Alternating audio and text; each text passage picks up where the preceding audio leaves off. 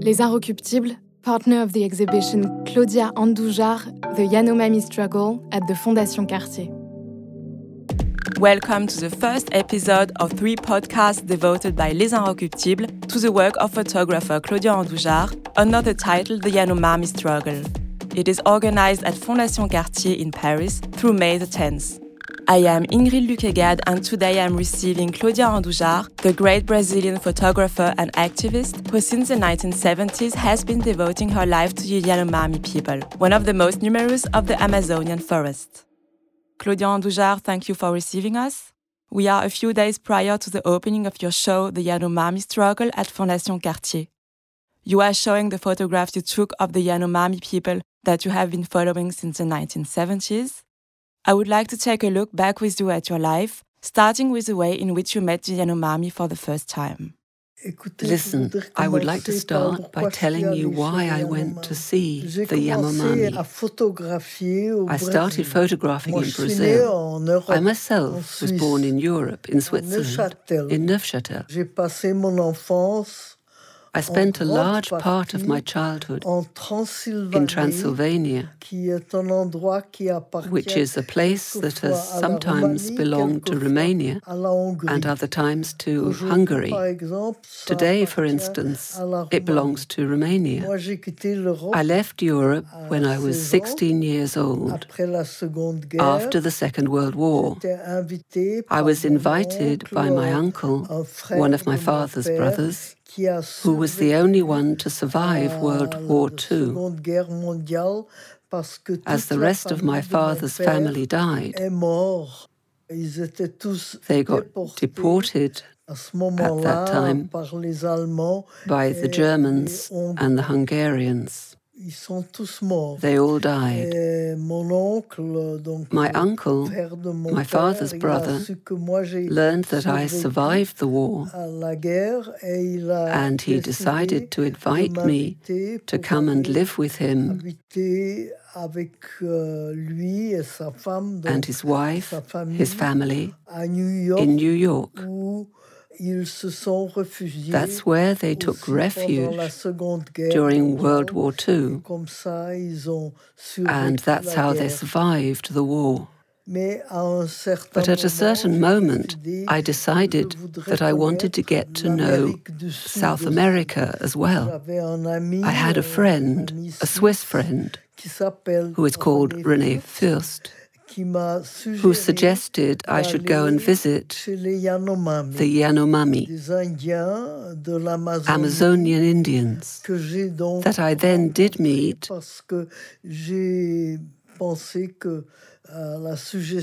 because I thought Rene's advice was very good considering what I wanted to do. That is, at that time, I wanted to dedicate a body of work to an Indian people without any time restriction, to stay with them if I accepted to dedicate myself to the Yanomami as long as I wanted to. That's how I started to work with the Yanomami Indians. And so you arrived at the beginning of the 1970s. Yes, that's right. And you discover a people that is still self sufficient, still protected from any contact with Western civilization. Is that right? Yes, the Yanomami were at that time an isolated people. I was very well received. They were very interested in getting to know me. And I wanted to get to know them as well, to see whether this would be a people I would stay with as long as I wanted. And that's what happened, isn't it? I started to photograph, euh, and I took the decision to get to know the Yanomami. This friend who advised me to go and visit the Yanomami euh, had himself spent a few months with them before me. It was him who suggested I contact Carlo Zacquini. He himself had got to know Carlo, and he thought he could help me get admittance among the Yanomami. Carlo is Italian, and when I arrived, he had already been living with the Yanomami for how many years? Four years? Yes. He made himself available to teach me about the Yanomami land. And that's what we did. He already worked there and he already spoke the language. Naturally, to me, everything was new. And I also needed to learn to know the language. But what I was most interested in was to understand who the Yanomami were. During my first trip, when I arrived among the Yanomami, they also did not have much contact with any non Yanomami. Therefore, they were as curious to get to know me as I was to get to know them. When I arrived, the women didn't really understand whether I was a man or a woman. So they wanted to see what I was. With a smile, they came to me.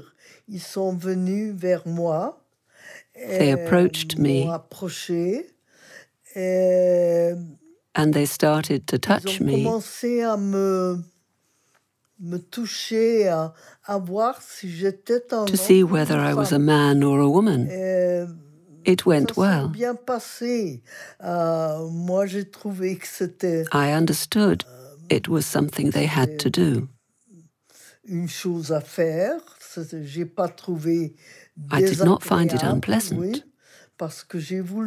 because I wanted them to get to know me. And so that's what we did while smiling to each other. That was my first contact with the Yanomami in my first voyage. Once they discovered I was a woman, the men did not approach me, only the women. From then on, at which moment did you feel that they trusted you enough to start to take photographs? In your pictures, we feel a great proximity. We almost don't notice your presence. At which moment did you feel that you would be able to take pictures of them in a friendly and intimate way?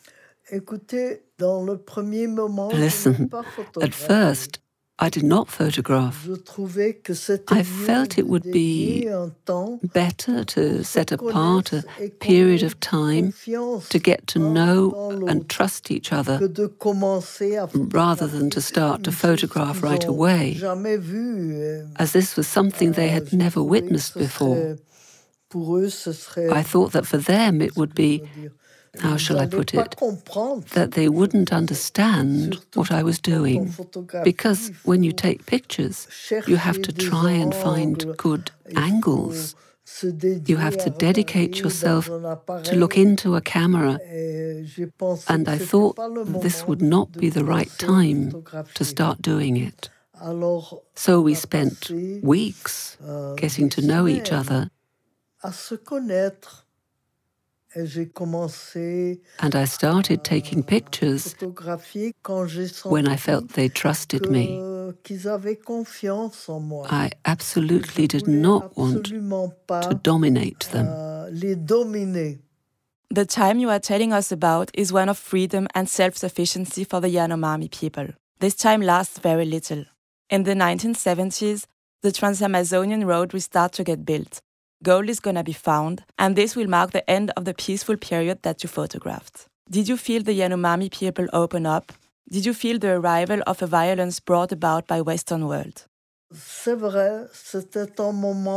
That's true. This was a moment when the Brazilian government decided they also wanted to understand what the Amazon rainforest was and that it would be of interest to them to see what they could do there.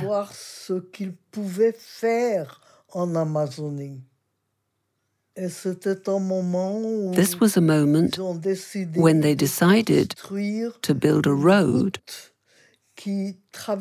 that would cross the Amazon rainforest. I was there at this moment. They brought people to open up a road to deforest a part of the Amazonian rainforest. euh, dans le territoire Yanomami. In the Yanomami territory. naturellement, les Indiens n'ont Of course, the Indians did not understand anything. But something happened, something terrible. Through the contact brought about by the construction of the road,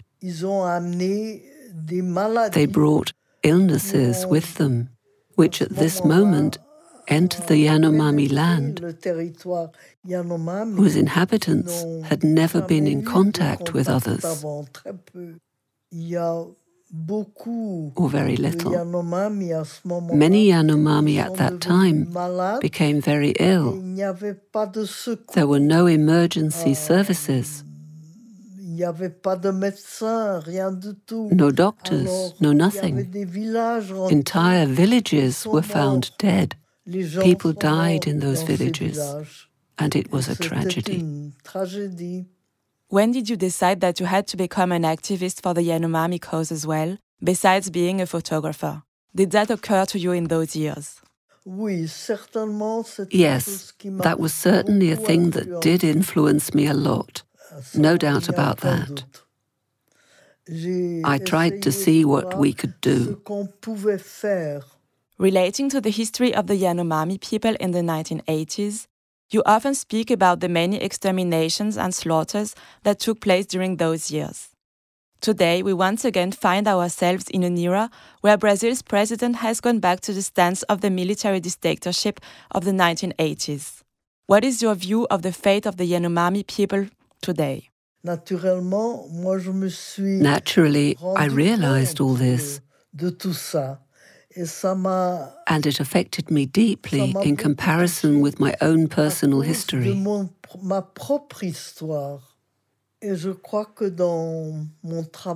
I think that in my photographical work, the will to defend the Indian culture is extremely important est très importante. Alors c'est ce que That's what I did aussi quand je when every time I went back Paulo, to Sao Paulo, where I had a small flat, où pour, uh, where I would go to develop the films I had been taking in the Amazonian rainforest. I always went back to Sao Paulo to see what I had managed to do. À ce moment-là, At this moment, euh, I became friends with some Sao Paulo based anthropologists who were defending Indian rights. They accepted me as one of theirs to defend the Yanomami people's rights. I understood that in order to defend them, their land needed to be demarcated. So we formed a group of people, an organization called the Commission de la Création do Parque Yanomami. How do you say that in English? The Commission for the Creation of the Yanomami Park? Parque Yanomami, oui. Yes, that's it. In 1991, you succeeded in getting the Yanomami land recognized. But today, with the current government, the same problems are resurfacing again, as I understand they wish to enter Yanomami land. Bon, um, well, to speak about the current government, um, Aujourd'hui, je vais très peu dans le territoire Yanomami. Today, euh, I myself very seldom go back to the Yanomami territory. But I have all this knowledge about the Yanomami people, and they know us as well. We trust each other. So, for example, for this trip, we are taking today, we have two Yanomami who came with us. And one of them, Davi Yanomami, is today one of the people who have a great political importance and who fight to keep the Yanomami land demarcated and for the Yanomami. People's rights. So once again, we work together.